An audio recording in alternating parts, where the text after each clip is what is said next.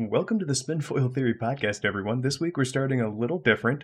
Our guest, Different Lettuce, has led us down a two part episode rabbit hole on the Science in Destiny. So this is actually going to be part two, and here in a second it's going to pick up exactly where it left off last week. So if you haven't listened to part one, I highly recommend you do that. And if you just like to live dangerously, you've been warned. So yeah, let's start the show. Welcome to this week's Spinfoil Theory. We're about to take a dive into another mystery from the lore of Destiny the game. Specifically, we'll be giving high level scrutiny to popular, emerging, and outlying theories than judging them. If you have any questions or theories of your own, write to us at spinfoiltheory at gmail.com or visit us over at spinfoiltheory.com. And now, let's put on our spinfoil hats and get a little crazy. Here comes this week's show. Well, then I think- then, uh, I, I was going to say Yeah. I, I, kind of want to pose the subject of our our most recent episode to you, and, and sorry if you haven't gotten a chance to listen yet, but um, how do you deal with the idea that someone who was killed to become an exo, and that exo also died, right? Could Mhm. both the person who died and the exo become guardians? That was actually a really interesting question, and uh, one I've actually been thinking about a lot since I heard it. Um, I will tell you though, I'm not like I actually have friends who are like super experts on on exos and mind transfer. From what I understand, um, there is there is the idea of like mind forking. So essentially, um, you take someone like like Clovis Bray, and essentially he's forked forked his mind into uh, Clovis One, who became Banshee, and also into the AI, um, Clo- Clovis Bray I, as you would call it. Um, but what what is interesting is that Banshee um, and a friend of mine actually, um, uh, I think she goes by the name Epsilon on um, Reddit, but she actually came up with something interesting was that the that Clovis one was brought online while Clovis was still alive and experiencing things. So, uh, in a way, they've their experiences have there's a fork in the road, and Clovis one. Um, obviously, we know if it, they have completely different experiences. They're able to, you know, they they, they do something quite heroic, and they even do um, they even sacrifice their memories for Elsie's sake. So, in a way, they've done things that are very different to what Clovis did. Well, so yeah. it sort of Well, this was it sort of brings was- it to yep. Oh, so, sorry, I didn't mean to interrupt. I, I was going to say, so, so, so, so, Clovis Banshee is created with clarity, and so exos created in that process do not have their uh, stage one memories. That, you know, to your point, that's why Clovis uh, did the AI and the exo exchange Yeah, because Yeah. the AI was able to keep the memories. However, if you go over to some different, uh, and this isn't a gotcha, just kind of like as a as a as a posit, I swear to God. Um, if you go over to other exos where like 801, where they're made with radiance as opposed to clarity, yes, yeah. she yeah. kept her memories. Mm. Ada she though? remembers she did. She remembered her life at, before she she she she she went to bed as a human and woke up as an exo. She remembers all of her Hmm. experiences leading up to that. Yeah, that is pretty interesting. Well, I she didn't. Well, she didn't know that um, her mother was her mother until we give her the Black Armory pages. I distinctly remember that Well, yeah, but that, I'm an Ada simp. But that's besides the point. Um, is that more of like a But yeah, black no- box thing? You think? Kind of like I'm not sure if uh, that's like a black box thing or not because like she didn't. She always said like, "Oh, uh, Risen or Guardians killed the founder of the Black Order. It was the founder," and it wasn't until like the end of the story, or near the end, that she realized, "Oh, the founder that was murdered that was my mother." Mm. But doesn't she lose it at some point because uh I want to say I want to say in that narrative she she hides it after she uh, silences that one guardian, that one warlord. I'm not sure. I just remember she didn't really. I thought there was a difference the doing rel- it. Yeah, sorry. Full disclosure, disclosure too. It's been a long time since I've read that lore. Um, Yeah, I've only read it a couple times. I can go This- double check. This has how but I'm Taylor begets not- you. Uh, yeah, no, but no, that radiance thing Sorry. is quite interesting. Yeah, Oh 'cause yeah, I no, I, think a lot def- of I people- definitely think it's interesting, but I wasn't sure. I'm not. I don't want to like say, oh, if you use radiance, there's no need for the memory wipe. That's kind of what I well, was. I, I'm just wondering. W- what I'm wondering is if if radiance changes the nature of the transfer, sort of, sort of, sort of going on what uh, what you were saying, Lettuce. Mm. uh, sort of if uh, if the allowance of radiance or a light based transference, as opposed to clarity, which seems to be clearly based on darkness. Yeah. Uh it's it's a difficult one. I have seen that a lot of people sort of theorize that that um that that was the nature of of um of Ada becoming an exo was that it wasn't reliant on clarity, it was reliant on radiance. But Mm, that's kind of interesting as well because if you read Clovis Bray's journals, he he needed the, the, the darkness to sort of um, to. I'm trying to remember because I know that he had two problems. There was the billboard issue, and then there was the DER. But I think the billboard issue was what he needed. He basically had to add error into the exo mind in order for it to to not to to um, Yeah. have what what was called qualia, I believe is the term. Um, so that sort of, I'm not quite sure how it would work in Ada. Like, like if you're only using um, the light, and I again, she was quite young, so yeah, that's another here's- thing. Yeah. Here's here's the thing that gets In, me. If, if um, when if when you know who you are, uh, there, there is no clarity. Air quotes. When when you make the transfer, you start picking at yourself. You start pulling yourself apart because you remember what you're supposed to be. that's really interesting. I almost I, had almost a- wonder if the clarity is not knowing. Interesting. Yeah, well, I mean, that's Yeah. kind of exactly that's exactly right, and um, you do sort of see, yeah, Sorry. In entry 100 of the Black Armory pages, right after Ada wakes up, um, she basically keeps asking um, her mother like all these questions and this and that, and then the last entry is her giving a le- writing a letter to Ada, basically, and it's um. Uh, Yeah, I, yeah, do you d- does the name um a I'm gonna butcher her actual name. Um is it Henry Henrietta? as long yeah, as you, No. from I was gonna say as long Yeah, as you try no, your it is best, you're not Henrietta, butchering it. okay. I guess that's true. Um uh basically um yes, I know uh, this is basically she, it's her basically this is like her final goodbye. Um you became Ada 1 when I robbed you of your end. I've loved you since before you were born and am trying to give you everything. Perhaps I've robbed you of a final human experience, a dignified death. Blah blah blah. Um yeah, I can do smackety I'm trying to figure out the for word. us older Um, guys. Um, if you want to know about your past, know that you were born a second time in the Niobe labs. When you were wounded at the labs and I saw you losing your fight, I did what I always did when the chips were down. I created something. You, Ada One.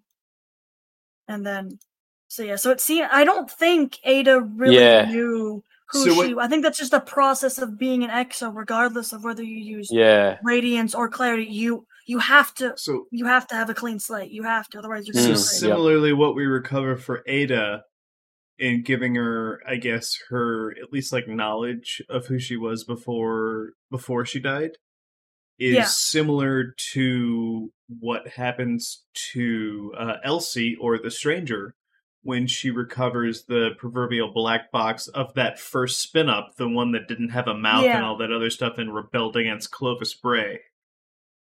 Would you guys say that's right? I would I would think so. I would or it's Yeah, the similar thing of like of how Cayde had his, when he was res as a guardian, how he had his journal with him and it was like, oh, this is who I was. It's a very similar thing, kinda. I would say. There's there's some interesting philosophy around that as well. Like I've seen a lot on the Destiny Lore. Um, there was one post ages ago that really stuck with me, and sort of said that um, Banshee almost became the blueprint for Guardians because he essentially was like the worst man in the world. Clovis Bray, not a good dude Yeah, definitely. and yet wiped of all his memories and given you know um, sort of free will and and the ability to to um, to sort of change his own destiny he was able to be a good person and actually um, you know m- and make sacrifices. And that's i think that's essentially boils down to the wager that the, the gardener is sort of the gardener is basically the the the darkness just thinks we're all selfish that we're just in it for me you know. And while that is obviously true for some people what we've seen time and time again is that um, you know you had obviously all the warlords and that but the iron lords uh, won out and we we built the city and we we banded together you know um, you have people like Uldren you know, wiped of all his memories, um, became a, a, a new person. Crow for the crow, for all intents purposes, is a, a new person, and this goes back to, I suppose, the answer to your question is about whether you could have sort of two people, and I think, I suppose, maybe a part of me thinks that, like Clovis Bray the first was a different person to, to Banshee, and I think Uldren, the different person to Crow. Um, so I don't know. It, it's exos are sort of a bit of a an interesting thing, but you, it, it brings it's. I think it's more of a philosophical one rather than a scientific one because it's really it makes you question what is the idea of of personhood. You know, what makes you you and not someone else. And if you can fork minds, that complicates things. well you know, that's because That's Yep. that's what that's what brought us back to our topic last week. Not to not to rehash not to rehash episodes. Sorry guys. Um, is we were we were wondering because there is a death involved in the creation of the exo mm, that then there's remains, right? There's remains and, and exos have equal personhood. I think in this case we were kind of surmising they were a copy. But then you have to Yeah. wonder is there is there a, that element of anima? Because if a copy of something is also as viable as the original, which one has the soul? Or is the soul as easily copied? yeah. And again, this is getting into pretty uh, metaphysical territory. And I don't really necessarily. I'm probably as in the dark as, you are. This is what something I do find very interesting, and it, and this is what I love about Destiny is that it does go from science to this real sort of deep existentialism. You know, like seriously, what video games do that? That's amazing, and you know, um, and that's. But yeah, that's I suppose something that we're sort of learning more and more as more lore comes out. Um, you know, um, I think that if you're forking the minds into two different, I think they are two different people. And then if they were resurrected, um, I, I, I think Cayde Six and uh, and former Cayde may have had like a contiguous experience. So when you know he sort of Clovis has taken a destructive copy and then brought him back as an exo, so there was no fork in the road, I guess. But yeah, so maybe that it wouldn't necessarily be possible to bring back the old Cayde because you know, th- the Cayde that that was was the Cayde that we know. That there wasn't really any fork in the road. Does that make sense? Yeah. I'm sort I of just riffing here, but that's sort of my take on it. Um, I, I definitely think if if we spun up, if we were to pull Cayde from the Deep Stone Crypt, right? Pull pull his mm, pull his back up, spin up a new exo, and you know, be sure to give it a beautiful, beautiful horn. yeah. Um, I I I think I think while they might be quite similar, that Cayde might hate us and want nothing to do with us. Yeah. Inside, Exactly. inside with with the darkness, I, I think there's something that comes with, even on the Exo side,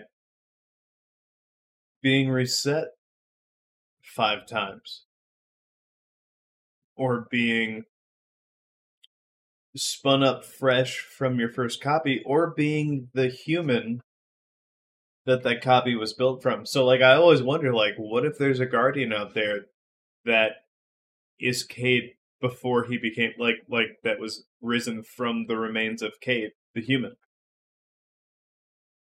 Yeah, I mean, I think it's certainly like th- there's again the lore's always surprising us. There's it's funny because just when we know when we think we know uh, things about ghosts, um, like there's the example of um, uh, Shin Malphur who was I'm trying I want to get this right, but I think they were rezzed by a ghost Tianchi. and became a yeah and then but then later um i think must have lost the ghost and then and then um Jaren ward's ghost sort of took on shin malphur so it's like an example Well- of like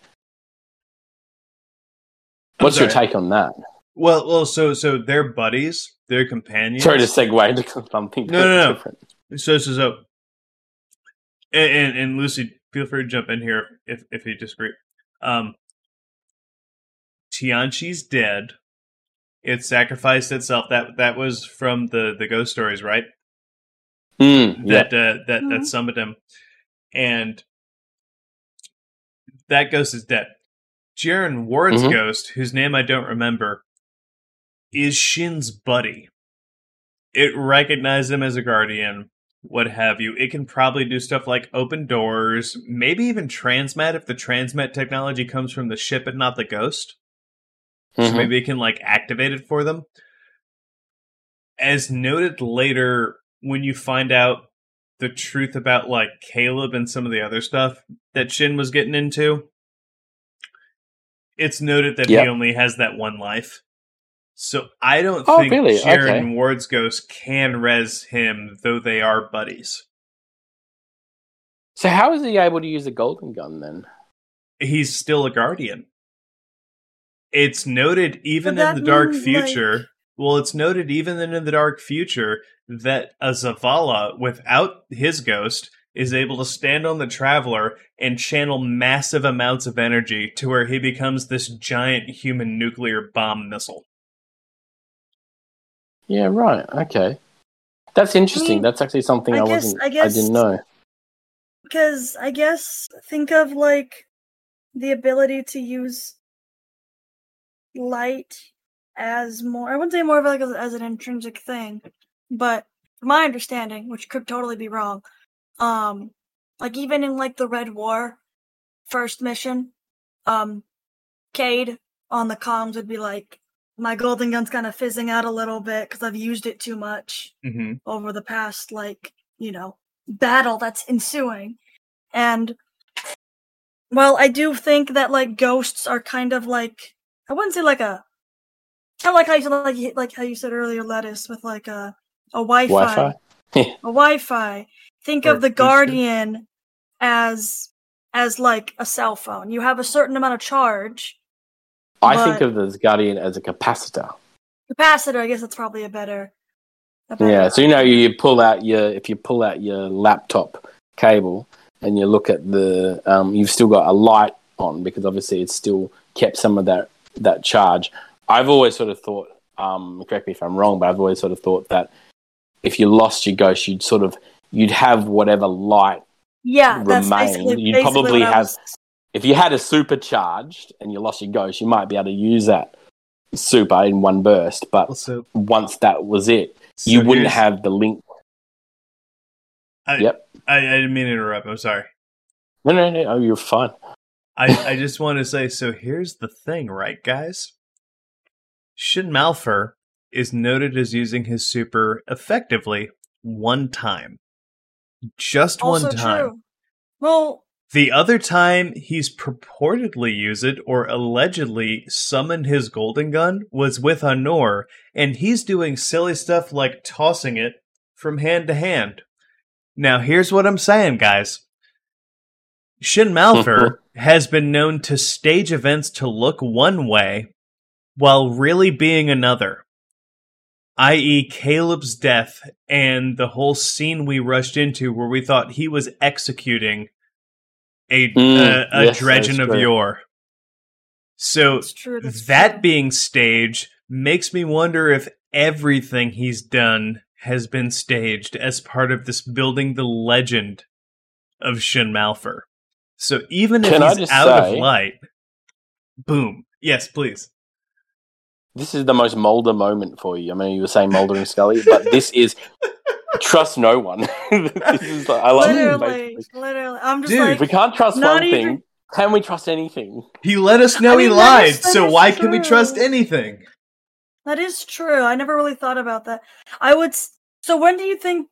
So if the guard, if a guardian is like a capacitor, and they once they lose their ghost, they only have a certain amount of charge, and Shin Malphur lost his ghost as a kid, technically. As a baby. As the As a literal baby. baby. As baby, then like He had to he he was gathering light that whole time as he grew up so that he could shoot Dredgen Yor, and then everything else he's done has has been a stage show. You heard it here first, folks. That's Taylor B's theory. That's definitely interesting. I feel like we could use that as maybe another episode or something. It's Really uh, in-depth. definitely, definitely got potential.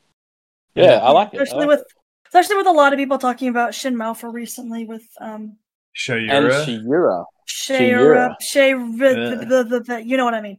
Shashay. Yeah. I don't know how to say it, but either way. Trials of Osiris Warlock Lady. Trials of There you go. Osiris Yura. There you go. Trials of Osiris Warlock Ura. There we go. It's a mouthful, but it works. Yes. Warlock Yura. Uh, Actually, an- yeah. another thing um, I'm going to say, I, I I wrote a post about this a little, um, uh, a little while ago, but you so you know when Shiura goes down to um, Venus and and kills the Eliksni from House Light, and then shoots the the Guardian um, with her submachine gun, and all that goes down. But before that, the Eliksni is actually taking um, that particular Guardian to like this grey concrete building, and there's a there's a bit of mystery around it because it's like neither of them like really know what it is, and there's a um, there's a few. Um, it, it depends how you interpret. I've, I've seen people interpret it different ways, but he sort of says like he, the Guardian sort of says like, "What the hell was this place? Like, it's not, you know, it's not the Academy proper." Um, and then the Eliksni says, "Not human, um, machine inside." And depending on how, I'm not sure. When I first read it, I read it as it's not human. I have heard people sort of say that he's more like I'm not human, so I don't know. But um, it's interesting because if you go back into the early lore cards, there's this really abstract. Um, uh, I think it's Golden Age two or something, and essentially it's it's like these uh, father and a son, and they basically go to this um, this gr- big grey building, and inside is like this machine that projects the world as it was in the past, and it mentions it being like really hot and and acidic, and and and the world of the furnace. And I read this, and I was like, this sounds like Venus, like, and is it a coincidence that there's like the same grey building? Like, it's the only two places in the lore, as far as I know, I've looked on Ishtar, that mention a grey building. It's just like so. Yeah, I feel like maybe that was something that people have like could be bigger than than we think it is. I don't think it's Vex either because if it was Vex, if it was the Vault of Glass or it was the Citadel, like those things you know. If you're going down to the Ishtar Collective, you look up and you can see the Citadel, and you don't have to walk very far to see the Vault. And surely the Guardians would know about it. The Eliksni would know about it. I mean, they've raided both those sites several times, but this is something new. So, I don't know what you guys think about it, but um, yeah, I thought I'd put that out there. Yeah, it's um yeah, it's uh, Ghost Fragment: The Golden Age is what it is. I just looked it up. It's really weird. Totally. It is very about- weird. I totally forgot about this. Like, and this do you th- and I definitely see the connection now. Definitely. Yeah. And then the next one after that is the Neverbe, which is like this um it's like this uh fresco made of Vestian plaster. And it, and again it it projects like a a skyscape and when people look at it they get like these images like 5 to 77 images and they get all these weird sensations. It's Oh, it's so trippy weird. it's so triple and yeah um and it's, it's it, this is the thing about when i'm looking at this is sometimes i get to the point where like if i'm looking i'm like veston okay is that is that awoken is that for vesta? And then i'm looking at like the the effects that they're getting and that sounds very much like what the k1 team and it's like okay is it darkness? It's just like it's crazy. It's like i there's so many things possibilities that it could be you know? But yeah, there's the so much- yeah. the infectious uh, uh, wills of of what seem to be external or or extra extra universal beings getting at these people. That that is wild Yeah. stuff. Because yeah, yeah, there's there's there's the darkness seems to do it just by being around it.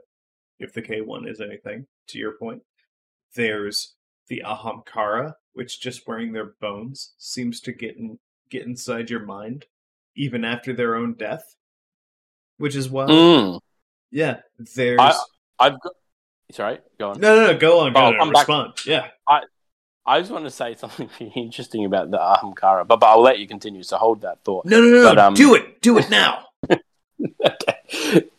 So there was this Destiny Lore um, post, and someone um, I forget who, but they basically were like, um, they were talking about um, Riven, and obviously Ahamkara are known to be shapeshifters, and they were like, basically the core of their argument was that Riven's always looked the way um, that they that she has because um, there's when you finish the encounter and you go into the final room where you dunk the heart, there's a there's a big statue of of Riven, and so that was basically the premise of this person's argument.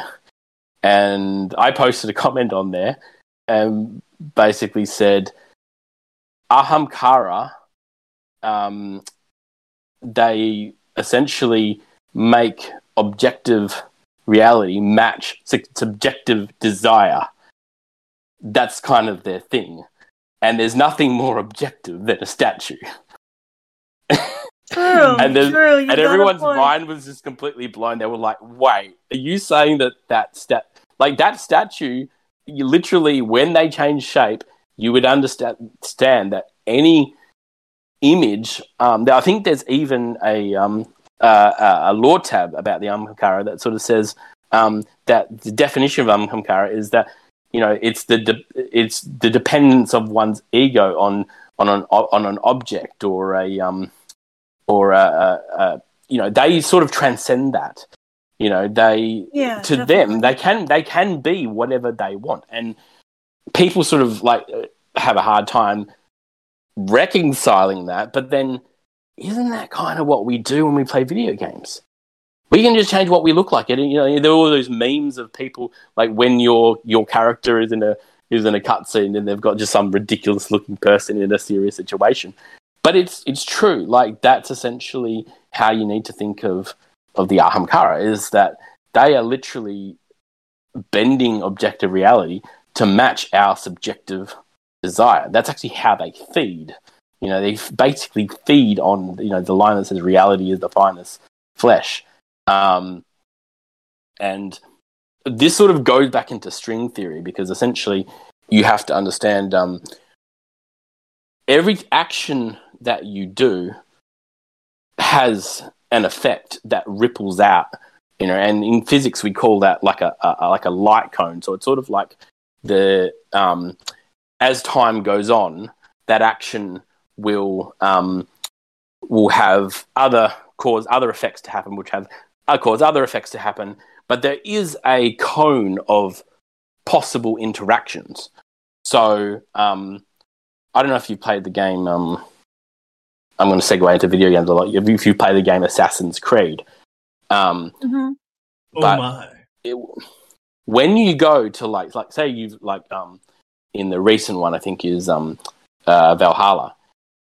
If you Yeah. go like you know I think you start in Norway, but if you go to past the map, there's there's a there's a barrier, and the way they explain it because you're basically in the Animus, and essentially what that does is is you have freedom within besides certain milestones that you have to do, you have a lot of freedom to go and do things your own way.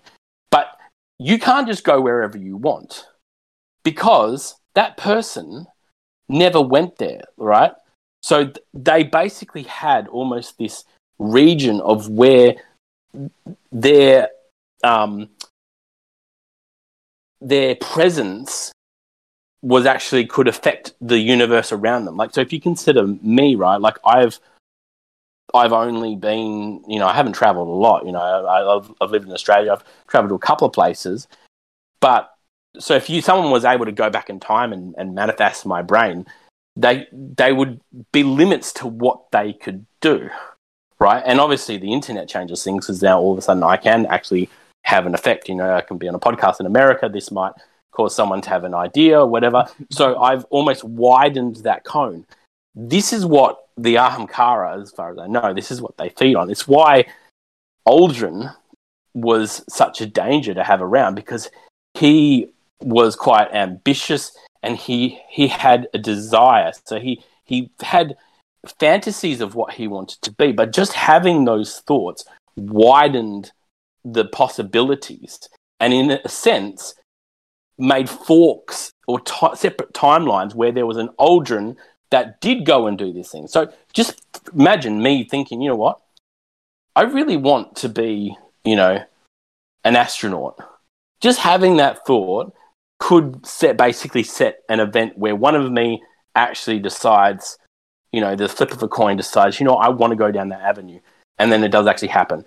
So essentially, it's almost widened that cone where there's more possible me's, right? Uldren had a lot of possible crazy. hymns. Mara, on the other hand, stuck to the plan. That's why she had the plan, and that's why she got all of the Awoken to follow her. Because she knew that as long as they followed her, it would keep that sort of that light cone very narrow. And that's why she could keep Riven around. And Riven, I think, even says when, you know, that it's that she's like a um uh like a warm like like a almost like a barren um uh what is it? A barren sunbed where she can like but it's nice for basking in.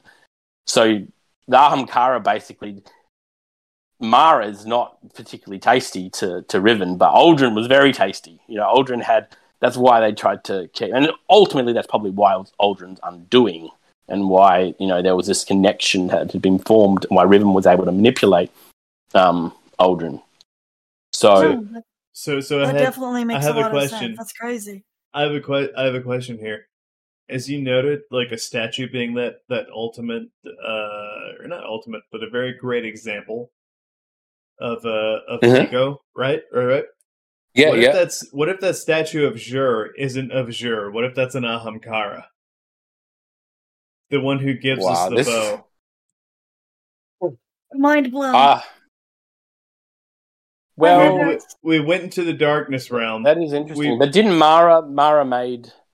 Um, I know Riven helped Mara with the creation of Eleusinia, but I think she sculpted the. I think well because Sjur is not a Nahamkara, so I suppose that would be, you know, with uh, if you took an image of an Aham, Ahamkara can shapeshift, but Sjur yeah, can't shapeshift. So I would say that but that is sure. still the representation. Well, but Unless yeah, Sjur is it- an it's, Ahamkara. it's, it's an it's an Ahamkara imitating Sjur. It's what I'm suggesting. It's an Ahamkara imitating Sjur, because when you take the the bow, it speaks to you, the statue.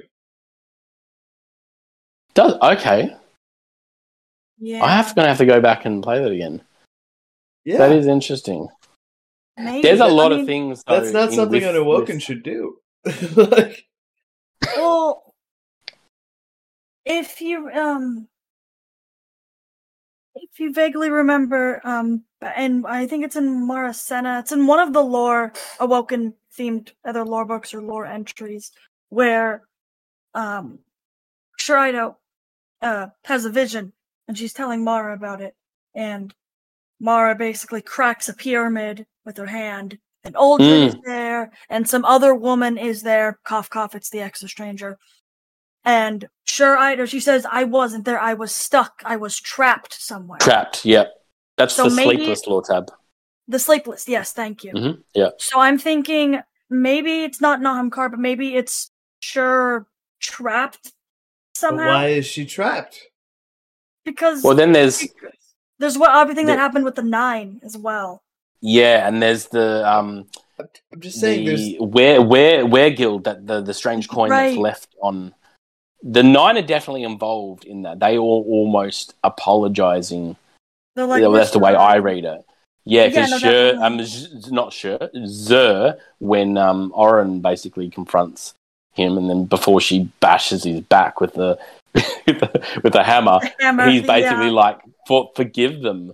Um, and then you've got the A- Aphelion as well. So she was apparently the Oh. only one who survived Yeah. an attack from an Aphelion. There's a lot of things. There's the ancients. There's so many things in the Dreaming City that we just don't know.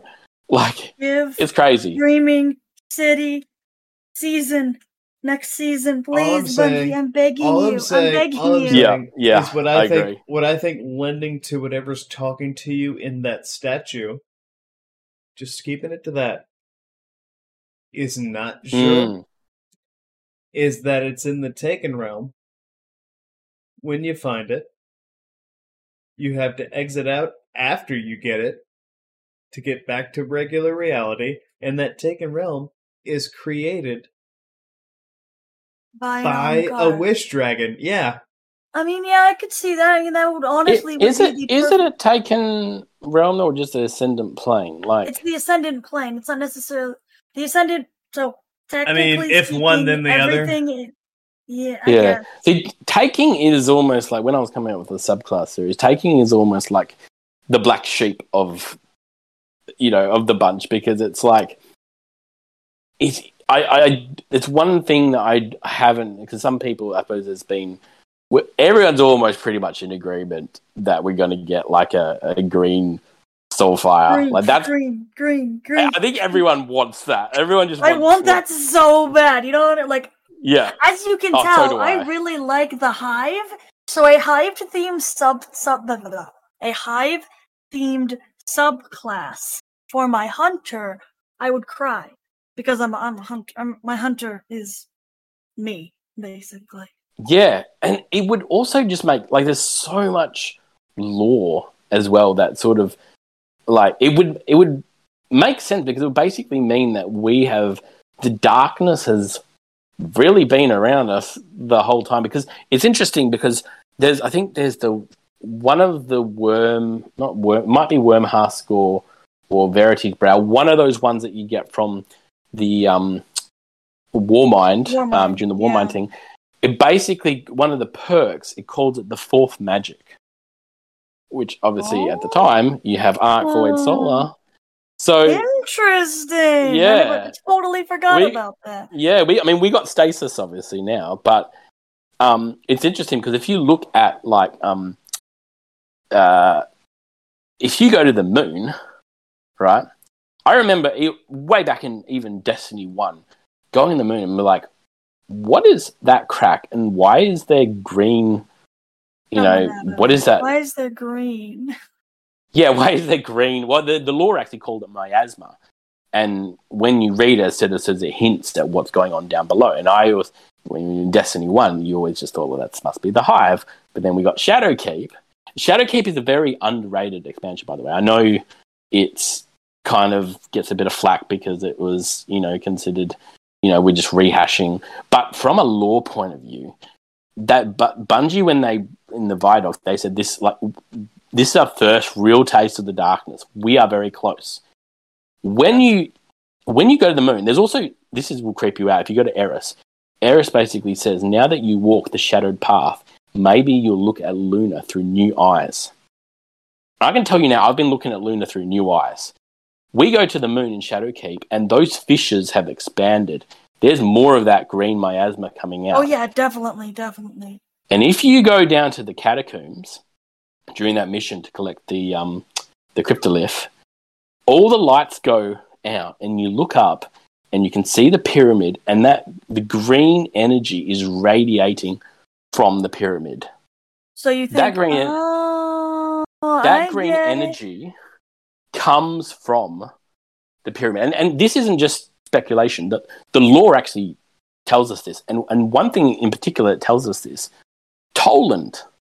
If you do the Toland, um, uh, his uh, what is it called? His um, the bounty where you find yeah the mini missions he actually says a whole bunch of things i actually um one of my um i'm going to give a shout out to a guy on discord called dino he is an amazing he i swear he is like a computer when it comes to lore knowledge. He is um, like uh, amazing. And he put me on he's put me onto a lot of things that i didn't even know existed. And he you know he he basically showed me that he had the transcript of the whole Toland things and Toland basically says, um, I actually wrote about this in one of my posts, by the way, um, but he basically says that the the miasma that's coming through is terraforming. It comes from the pyramid. It's terraforming Luna, and it is the essence of the hive. He says all of this, and he said this in Shadowkeep. That's crazy. tr- I totally yeah. missed that. Yeah, and then and then to to to caveat to that, we then have um, another strange energy that is on the moon that seems to be turning everything red and growing spikes. And there's a there's the heretic lore tab, and Hashladûn actually says that it's a new energy that the hive haven't been able to tap into, and that it's the space between thought and fear. So if this turns out to be true, it would actually be because my my uh, my theory is essentially that that the green one will be the next one. That's sort of not saying it's going to happen, but that's sort of what I'm, and I think most of the community Agrees. is yeah. is heading towards.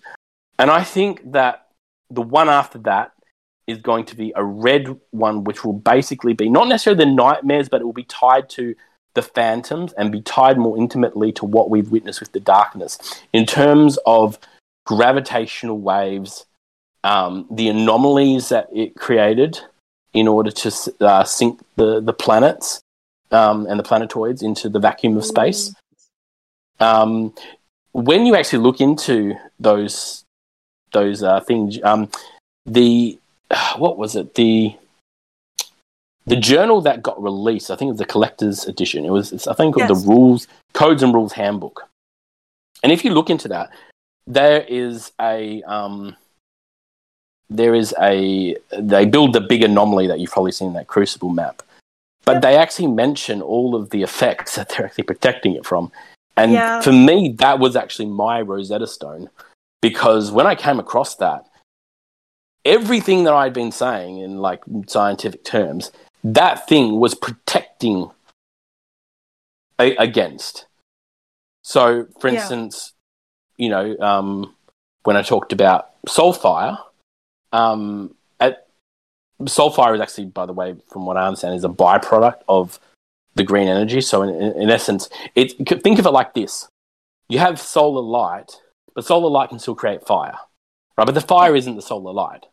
So you got to think of Soulfire as, as the same thing. It's almost like an exothermic reaction that is coming from when you're using that um, that green darkness power. So what I understood from that was that um, that essentially what's happening is um, almost like spontaneous decay or forced decay. Um, you and then you look into the K1 artifact, and literally the first thing that says is is that the the the the the surrounding material is actually um, undergoing spontaneous fission. You know, um, and then you read further down, and um, and then they start talking about. Um, sorry if I'm going a bit too. I feel like I'm talking 100 miles an hour. Is No, that's exactly fine, what man. you- It's all. Awesome. exactly This is what awesome. is exactly what the show's for. exactly. exactly. Okay, so the third one, I actually do want to talk about what I think the third darkness subclass. are. I know a lot of people ask it, and there's different things, and that's why I sort of brought up taking because some people think that it's going to be take the ability to take. I don't necessarily think that that is the case. I, from from a gameplay point of view, I just don't think like how would that work in PvP? Like I can't from a logistical point of view, I can't see that working. But also from no, a I- I lore agree. point of view, I agree. from a lore think- point of view, it doesn't necessarily. Do you Sorry, think? go on. I was gonna say, do you do you think the taken subclass might be more more akin to being taken, where you take the knife and it's labeled whatever you lack as a guardian, and then those are what your new powers are? Maybe. I guess. I have I do have a theory. If you read the lore on it, essentially, Eris says that an aperture is opened, and essentially, the, and you've seen this happen in Taken King. The entity or the, the, the victim gets spirited away into the darkness realm, and what comes back is this this um I suppose it's a more perfect shape that matches what the take take taker taker yeah. The takee matches the will of the taker. So and you actually see this in a lot of the lore for for the taking that um for the taken. So like you know you take a goblin and it's like you know your your purpose has been refined. You know you used to do this and now you do this because it's better. So it's almost like um it's almost like not necessarily the final shape but it's the final shape of of their purpose it's a more perfect shape so and another interesting thing is that they're composed entirely of sterile neutrinos. So we actually know this from the lore tab, um, uh, where the nine, they're faken, they have a different faken. comp- You can tell I've been listening. They have a different composition. They're actually made um, of um, they're made of so sterile neutrinos are a type of dark matter, but the um, the ones that the Faken make, they have less sterile neutrinos. They're more of a complex dark matter, which makes sense. Essentially, what the nine have done is they're basically just they've used dark matter to make the Taken, but but you can tell that it's more of a rich tapestry of dark matter, if that makes sense. Whereas the the the Taken are only composed of sterile neutrinos. And what's really interesting about sterile neutrinos when it comes to dark matter is that they are basically like the final shape of particles. They are one of the most simplest particles, and they react with nothing except for gravity. So if you wanted a perfect minion, you the best thing to do is is sharpen them down, sharpen every particle in their body down until it's just a lattice of sterile neutrinos that only react to gav- gravity, and then all you need is a remote control, and then you've got the perfect minion. That's essentially what the taken is. So what I see the taken is is they're being spirited away and almost being exposed to the full spectrum of darkness. You know, they're they're just comp- it's almost like an accelerated. It's almost to me what doing what the um what Xivu is that I think it's that the right way to pronounce it. Xivu Arath is almost doing slow taken taking with the uh, with the crypto um what are the things that come up not cryptoliths crypto- crypto lifts No, yeah they're, no, they are cryptoliths cryptoliths. Yeah, the cryptoliths Yeah. and uh, becoming Yeah. Wrathborn. yeah so and if you when any um you know the Wrathborn that that are ex- exposed to it they hear the whispers and the whispers are actually the book of unmaking and that's really that's actually where, where a lot of my that's where a lot of my soul I of didn't my catch that soulfire that first time. Dang. Yeah, yeah. Um, and unmaking makes sense because you know if you look at Soulfire, essentially that's um, it, Soulfire. Not I keep saying Soulfire, but it's like it's not Soulfire. It's the green darkness power that's doing this. essentially what it's doing is it's if you can weaponize it and you see like you know you probably use necrotic grips and thorn together and you essentially turn turn them into green goo and and you completely disintegrate them.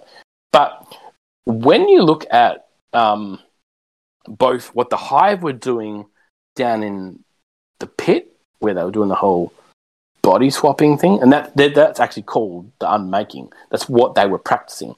And the the uh, followers, the um, the shadows of Yor, they also had the book of unmaking that they found on on Dredgen Yor's ship. Mm-hmm. And what's mm-hmm. interesting is it actually says that it actually there's a line in there actually says that that's written in a text that's like predates, it's older than the hive. It's almost like, you know, um, this is beyond the hive. Um, are basically what I understand is they are trying if you do like almost slow unmaking of yourself you can almost like I suppose disintegrate your body and free your your essence. But you have to do it right. That's the gist i got from reading unmaking was that this is going to be painful yeah.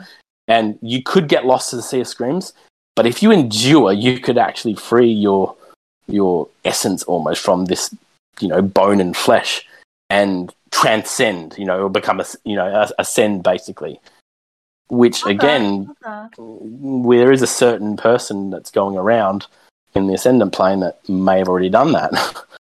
hmm. So, um, yeah, but that's basically what I understand this green powder to do. Is it's essentially, um, it's essentially the sword logic, but at a subatomic level. Um, oh, that makes so much more sense.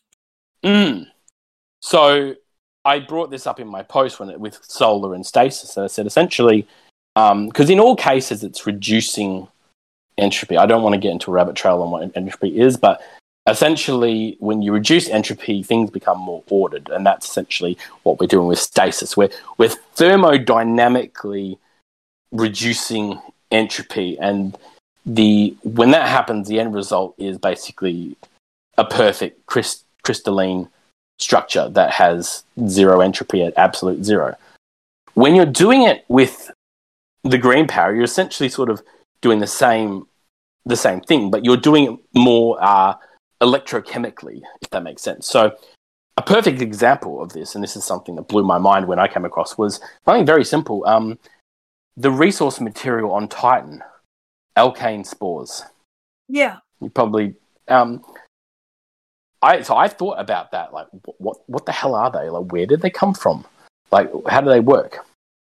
And I kind of realized, um, and this this is supported by the lore, but they essentially they talk about um, that essentially it's arcology flora, but then it's it's what's the word? It's it says basically crystallized methane and and hive um, seeds that that have that have been studied for the origin of the hive. And when I put all this together, um, I realized that what was happening was there were some plants that were unlucky enough to get exposed to a hive ritual.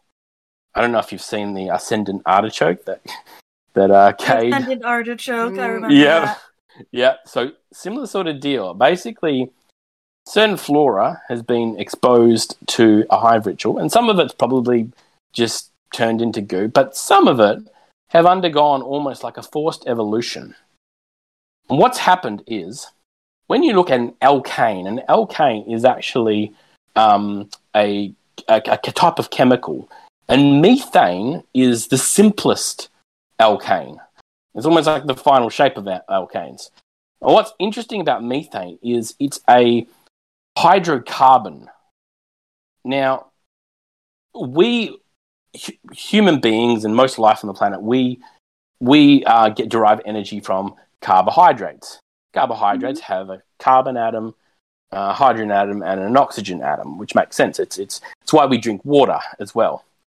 Now, methane, on the other hand, is a hydrocarbon. So it's hydrogen, carbon, but no oxygen. So if you were a life form that was based on hydro, uh, uh, that derived energy from hydrocarbons, like say methane, you could live out in a methane environment.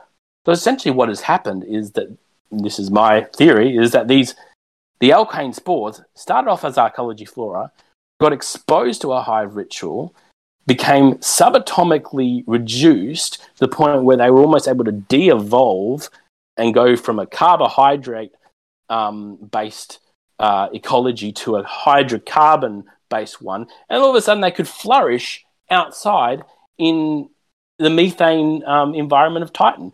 So essentially, they have been able to survive or transcend by becoming more simplistic. This, Anything about that? this this That's reminds crazy. me. This reminds me of the origin of uh, I think it was uh was a program here in the United States on on maybe like Discovery or or maybe back on remember the Science Channel. Maybe that's maybe I'm dating myself here, but it was this idea. It was this idea that uh, it, it was it was trying to like imagine life on other planets, Mm. and there was this gas giant where there was this there were these methane striders that were just kind of like feeding off of it and like traveling off it uh, off of it the whole way. I'm sorry that that that that oversimplification. yeah, that's basically, and I think that's how. Um, once I started looking into Hive Magic and and Soulfire and that, um, the, you know, there's a line even when the uh, the the, the Dredgens, the Shadow of Yor, they they basically um, I should really pull up the one, but essentially they say, you know, I'm going to actually just pull it up because it's probably better if I if I read it because it it basically when you understand it, it it explains exactly what the Hive do. Um, let me just find that. because they're they're It's- they're they're it, it- well they're they're they're living on these like floating islands. Like like everything about them seems like this uh because of how short lived they are. I don't know if you guys have Mm. watched Invincible, but they seem to like their species is so so short lived that they could have crashed on that planet a century ago. Maybe maybe two centuries ago, like not that long ago, and their physiology has changed because of how many generations they can go through so quickly. Yeah, that's right. And I think that's also why they. Um, it's interesting because you they do look like basically bone and and dust, and and there's also talk about calcification. You know, you got the calcified ghost fragments, and that's quite interesting because there is this sort of um, when you look in a lot of the hive descriptions, they talk about ossification, calcification, and that's essentially like you know ossification happens when when um, like flesh like calcifies starts to harden you know and it's actually becoming simpler uh, like chemically speaking. But by doing that you end up getting a carapace and you end up becoming more hardy. And so there is a lot of sort of evolutionary principles that that the hive sort of um, and I've got the the thing that I was going to read, but essentially um, they were looking at the thorn and the weapons of sorrow, and they said, and this is from the uh, number nine embrace so ix embrace lore tab um, and it says the hive had rituals for forced evolution and what we'd found hinted at transmutation through corruption degradation and rebirth. The weapons of sorrow were real. Worse they were a roadmap to a greater threat a greater evil. So the key word there and this is what led me down the rabbit hole was transmutation. The transmutation is actually the link, really, between physics and alchemy. In alchemy, transmutation, and um, forgive uh, um, anyone who's like a super expert on alchemy, I probably have the 101 understanding of alchemy, but transmutation is a pretty big deal in, in alchemy. You've probably heard of people trying to cha- turn lead into gold. Um, Mhm. Yep. yeah, so essentially, um, transmutation also has a, phys- a physics analogy called nuclear transmutation. Um, and so essentially, you, you uh, what happens is, uh, like for instance, you've got plutonium, right, which is a byproduct of uranium, because basically when the when uranium undergoes the nuclear um, uh, reaction, it ends up changing. Like the elements in it change; they become simpler as as as it decays. So, I believe a similar sort of thing happens, or you know, um, could be happening with what the hive are doing. They are basically transmuting the organic um, flesh into something uh, simpler, and yeah, so that's sort of what where I think you can you may actually be able to link how you know the alche- alchemical side of hive magic, which is quite apparent when you look at it. Um, we've also seen you know the alchemical symbols on the armor that we're going to get for Witch Queen. Oh, so yeah, that was yeah. when I saw that, I was like, wow, all of like, the pieces, all of the Yes, pieces are yeah. coming into play. It's all coming yeah, together. So yeah, so um so yeah, um that's sort of what what I think. I think there is if you look in Destiny, I think there is definitely a a scientific as well as a more mystical, but I think Destiny definitely does lean into the science. They like their scientific explanations for things. Um, so I'm waiting for you know Witch Queen to see if fingers crossed if we if we do um, come you know end up getting that. But um, yeah, I dig it. I dig it. No, that was Yeah. that was crazy, man. Well. Jinx, you owe me a Coke. Since we both it. dug it I'll at the to- same time. I'll have to ship it to um, It might not. It might not taste good by the time it gets to you. that's that's. I Might be a little flat. oh, oh, yeah, no, please no fountain coats, fountain cokes by way of ship. Um, I'm- I think, you know, I'm gonna be honest, honest, Lettuce. I think we might be able to make two episodes out of this one episode. you know what? I'm I'm game. So you I'm can game. you'll Yeah. technically be our guest twice, which gives you two stamps into the Five Timers Club Lounge already. I like that. I like that. yeah. Do I get a free coffee on like the fifth stamp? Oh, dude! You when you to- get in the Or free five ti- you get your own chair in the Five Timers Club Lounge, and it's free access to a hidden room on on our Discord, Yee. which is just where we Yeah. post like super secret memes and like, I guess also also lore. Yeah. I'm gonna I'm gonna add sounds, that we also keep that's that's where like the most ultimate lore secrets are. It's in the five the crackpot one. Okay. Yeah. No, definitely. I definitely think this can be like a two two parter episode. Yeah. I'll I'll. I'll I mean, I'll we've been talking for like two Yeah. hours. That's what I'm saying. I'll, I'll, Well, I mean, I'll you- interject. Are you? just going to be in the final? Or are you gonna? We'll cut this part out. We'll cut this. Part Okay, all right. Well, yeah, I was just gonna say, um, yeah, because there's like, yeah, because I there's a lot of ideas, like a lot of things I talk about. Um, so yeah, but at the same time, I like, you know, it's interesting to sort of like, yeah. So just if I go down like a little rabbit hole or a little garden path, because I tend to talk about one idea, and then that idea makes me think of like another idea, and then No, dude, I I'm know, the same like, way. I'm the was that? same way. Welcome, I'm the welcome same to way. our show. I'll be like, I'll be like, ooh, hive rooms, and then I need to do this, Mhm. and then I need to do this, Mhm. and then I'm like, yeah, why am I on? Why am Yeah. I looking up this now? What the Yeah, heck? and- How did I get and- from here to there? and there? I don't help. And I don't help. I only No, feed Taylor, it. you you you just make everything work. You're very much like, ooh, shiny. That's what I'm saying. And, yeah, and like, that's great, it's great. You, you need that intuition though. Like that's kind of the you know, I I I've had this on Destiny Lore because it's like, um, a lot of times people come up with like really outrageous spin foil theories, and you get some people that are very very logically minded and they sort of try and analyze it for fallacies and that, and it's like, but sometimes it can. There's I try to never really shut down a theory, no matter how spinfoil it is, because there might be a little grain of of truth. Sometimes intuition, intuition is basically extrapolation from a psychological point of view. That's and some it's it essentially adding new information. And um, people always talk about oh, you know, about logic and and facts, but at the end of the day, your logic and your facts is is constrained by how much information you have.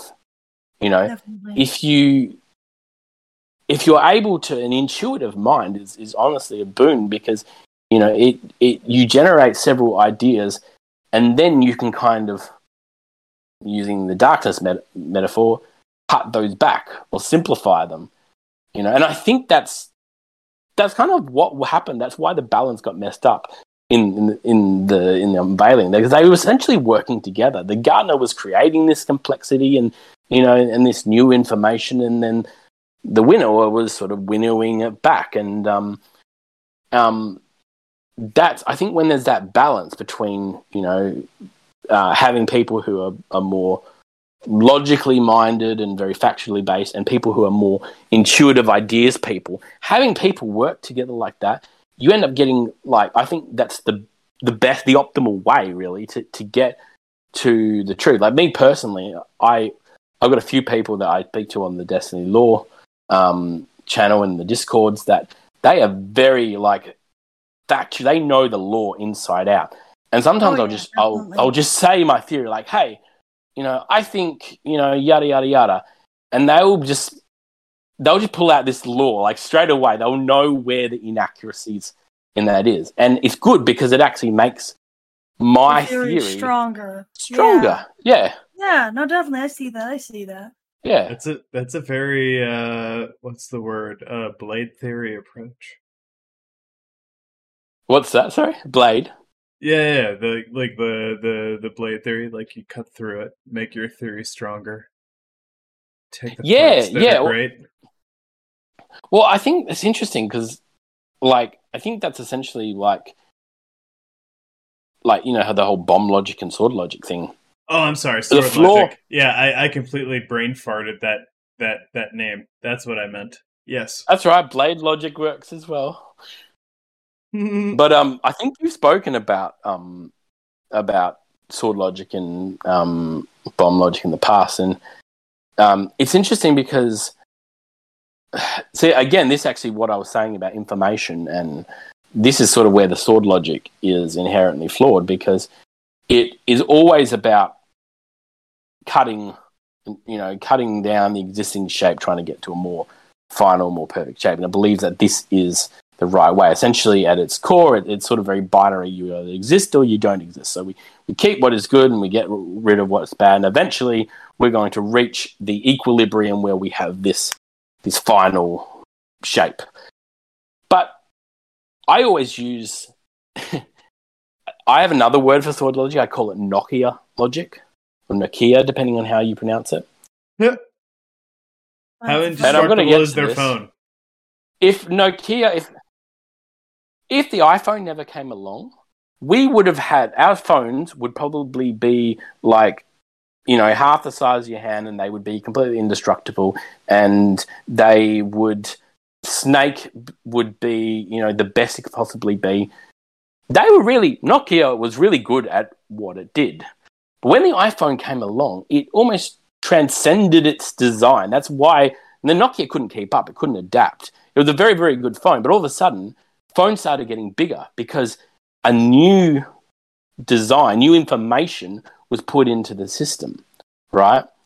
And this is interesting because essentially this is sort of what Mara Mara does with with with the with the bomb. She realizes that sometimes you have to add a bit of complexity, you know, in order to um, like you consider something like the eye. The eye is very a very complex thing, and at some point you would have, would have had to have had all this extra information and these useless parts of it, but it still needed this this extra fluff basically to then be scaled back to the eye.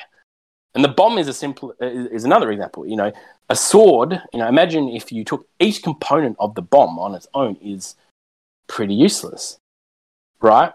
And if you took the sword logic and applied it to each component of the bomb, you'd end up with a sword.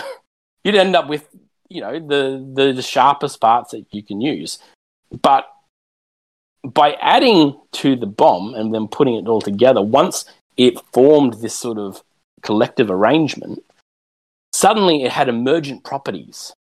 You know, these new properties, you know, that it could suddenly explode. It could suddenly, you know, that with the sword logic alone never would have come to fruition. And this is, I think, um, it's this is sort of I, I understand this is almost from a sort of point of view of, of design.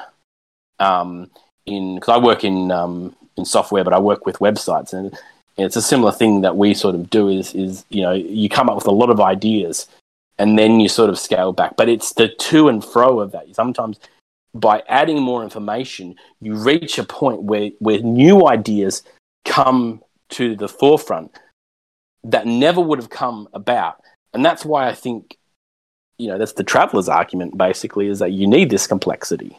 You know, you need this diversity, that the honing everything down as a logic is flawed, it's fallacious, it doesn't work in the long run. And that's what I think Yeah. the whole game of Destiny is about. I can dig it. Yeah, I agree. I dig it, man. No, that's really crazy. I love it. It's awesome. Mm. I love it. Oh man. All right. So back back on the show vibes. Um lettuce. I, I think I think as we're closing out, where can you know, I know I know you introduced yourself earlier, but but where can any any new fans uh who who maybe didn't know about your stuff and and all that great stuff you work where where can they find you? So yeah, I'm on uh, I'm on Reddit. I don't have a Twitter, although I'm thinking about making one. But um, yeah, it's user lettuce different fifty one oh four. Um, yeah, so Alrighty. keeping it pretty cozy at the moment. Just uh, you know, um, haven't been. I'm sort of waiting for Witch Queen to to come out. Yeah, and, um, no, I'm I'm in the same. give me a bit more information. You know, I- Mm-hmm. Yeah. No, I'm I'm like I Mm. said, I'm in the same boat with that because I don't want to like start doing all this work on my Hive rune stuff and then have Witch Queen come out and be like, "Oh, here's new Hive runes that throw Yeah. like fury into whack." Yeah, so I'm kind of like I'm kind of like and like and like just kind of sitting here like twiddling my You fingers. It's like, come on, I feel like just we're kind of all crying. I feel like Kinda- all of us who try to who try to log like one thing in Destiny are in that continual space of of the Byf video, which I love. I love. My name is Byf, and this is not not against the one the video, but the entire Destiny universe like summed up, and then it keeps going, and then you got to keep making more video, and yeah, it's never no, gonna definitely, end. Like, pretty much. well, I I, I had a, I, I had a similar sort of thing where, like, um, like the, I did a whole bunch of Reddit posts over, like, I think from about November, which is when I did the Perfect Crystals post, um, all the way up to I think, um, I did the one on Soulfire, I did the one on the uh, Phantom Energy, which is what I was think the third one's going to be and I did a whole bunch of things, and I actually came to um, almost a. I built a framework basically of what I understood from a scientific point of view and a lore-based point of view what I thought the darkness was. But I, that saga almost ended. I almost like I feel now like I've gotten to the point where, um, and someone actually commented on. And I think it was a bit of a. Uh, um, they it wasn't a very nice comment. They were basically saying that I was I'd reached critical mass and that I was essentially that my theories were just sporting other theories. And and he, he, it's funny because he actually wasn't wrong. And actually made me realize that I'm. You need to know when to kind of stop when when when a theory is like, okay, this is what I've got. I've got for for you know, um, given the information I have, now I need to wait for more information because you know, at the end of the day, because otherwise you're just building on. It's like building on a on a, on a sandcastle. You know, um, eventually, if you don't have a solid foundation, that's going to crash down. So I feel like, down. yeah, yeah. Um, so I feel like I've sort of, yeah, I feel like I sort of got to the point where I was like, this is this is my thing. This is my theory. Let's see what happens. Let's see, you know, how much of that gets true. Because I might find out come Witch Queen that it's we get a completely different subclass. We don't get a subclass, but we do get the Soulfire subclass, and it's not. It's, it might be more mystical than I think it is. It might not be based on on science at all. So I don't know. I'm all Yeah. I'm trying to do is take what I've got, the information I've Yeah, got. Yeah, no, definitely. And It might be entirely based on cogs or sprockets yeah, I- in the year I 2000. Oh no, it's, it's it's a it's a Nokia based um yeah. subclass. very good. You just, just throw become- phones at people. You just yeah, and at you just have invincibility for like about ten seconds, where you're just literally the embodiment because you you got. Ahamkara powers, so you, All can of- shapeshift. into- All of the super There build go, up is you winding the cogs the whole time. Just just with a key. That's great. That's great.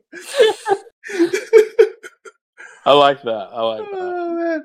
Oh, oh, my, my, my dude, do you have any shout outs? I know you made a couple in the show and that's okay. Those, those still count. Uh, but do you have any, do you have any shout outs like that you want to reiterate or add to? Do you have any shout outs? Um, so I want to give a shout out to actually the like the the Destiny, not just the Destiny lore. I, I spend a lot of time in Destiny. lore. I also spend a lot of time on Discord, and one of the things I I love about the community is just they've they've just been very welcoming. I've made so many friends, and that um, just um, being able to talk to about ideas and and everyone's really chill. Like it's you know, there's. I thought I was going to be really judged for you know what I'd come up with, but everyone has this attitude of like you know they want to help build off of each other, and that's kind of what I want. Is just you know, a lot of these ideas that I, that I've come up with, they're not necessarily like I haven't worked in a vacuum. Like you know, even the Soulfire post I did, I was inspired by another post that was written years ago you know, and a lot of the things I've come up with are inspired by you know these great minds that that frequent that subreddit. So that's kind of what I want to give a shout out to because everyone on there is, you know, is pretty awesome. So yeah, That's awesome. That's awesome. I Yeah. like it. Yeah, I dig that. I dig that. oh, I, I, I tell you what, Lucy, you got any shout outs? I got any shout outs? Um, um, I'm always bad at the shout outing. Shout you- out. If, if, I was gonna say, I can't the default is Bungie though, isn't it? yeah, pretty much. It's always mean, there. Do you want to pass always it to me and then let's do a co shout out to our guest? Sure, I dig that. I like that. That's, that's, that's cute. Let us Sure. thank you so much for coming on and really blessing us with with all your ideas and all your insights uh no, this was, from a like, super science-based perspective yeah like it was it was really amazing and and i really appreciate i know that the uh listeners might not understand this but like time difference really played a role. Like it's it's night for me Mhm. and about lunchtime for you.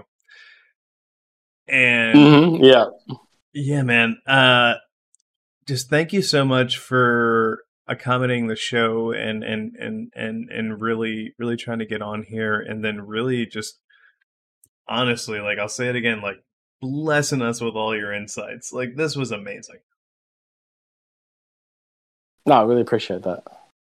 Yeah, man. And um, yeah, I I was saying earlier about yeah, I I I, re- I re- recently came across your show, but like I've started uh, binging your uh, your podcast, and honestly, I think yeah, like I'll give a second shout out to you guys um, Aw. because um, yeah, you what you guys do is I, I love the freestyle. You know, it's just like a bunch of mates chatting, and that's I think that's a really comfortable. Um, you know, I, you feel comfortable listening. You know, and I love how where you take it, and I've learnt a lot. Even you know, listening to some of the, the theories that you've come up, like you know the the uh, the the exo. Um, you know the exo mind and and where you know whether you know the, the two exos and which one would be resurrected like they're really good questions you know to ask and so that's pretty cool so just keep doing what you're doing and i think um yeah i'm i'm digging it Thank Thank you you. so much. That's so wholesome. yeah, I really no, I really I really appreciate I really appreciate the endorsement and I'm really glad that you that you love the show. Uh thank you thank you so much. yeah i do Well, I think with that, everyone. It might be Lucy's turn. Oh, uh, she, she. I think she co-signed on ours. I think she co-signed on ours, unless you had like some separate Oh, ones. okay. I guess I guess I can do Uh, a okay. shout out. I can do Oh. a shout out. It's fine. Ooh. I'll do one. I'll do Let's a surprise it. one. I want. I- Um, I guess uh shout out.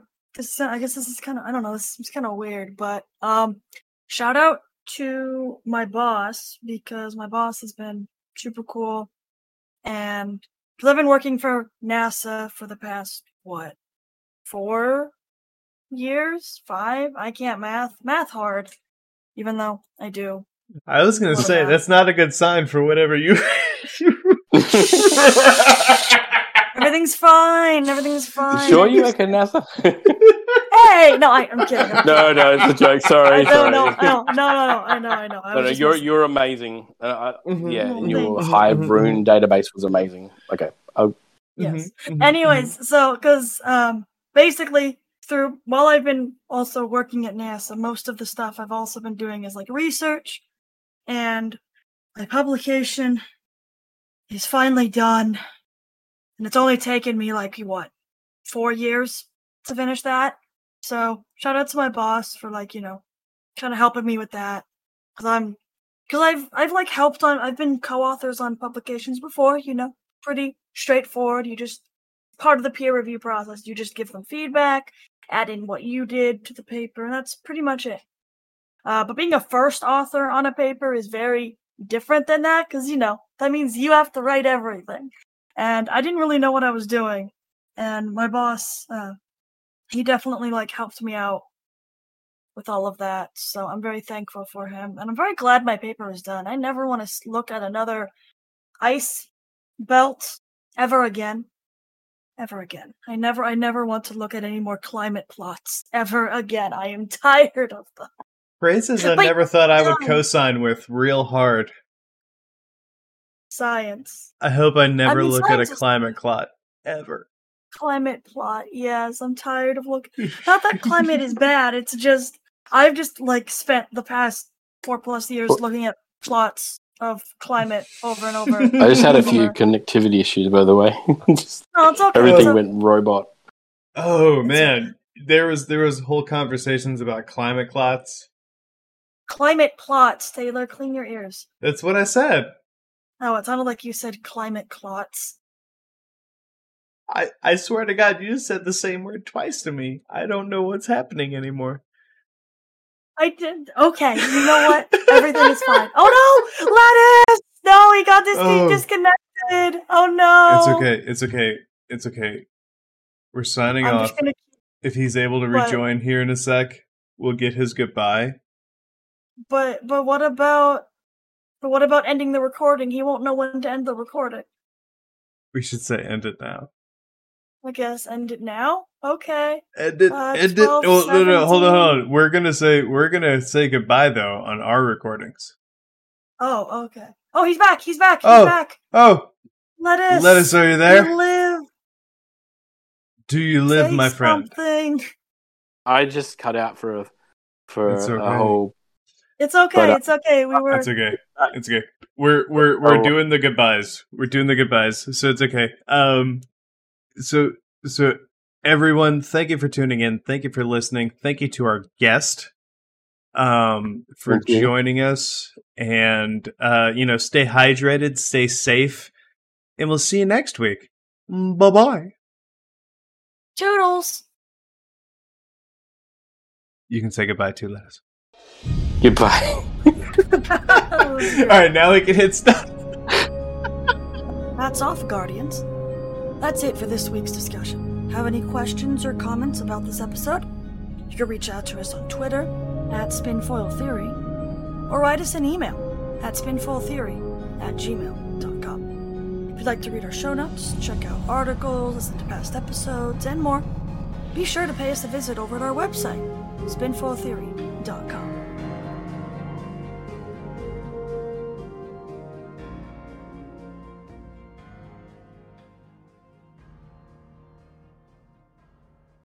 Network.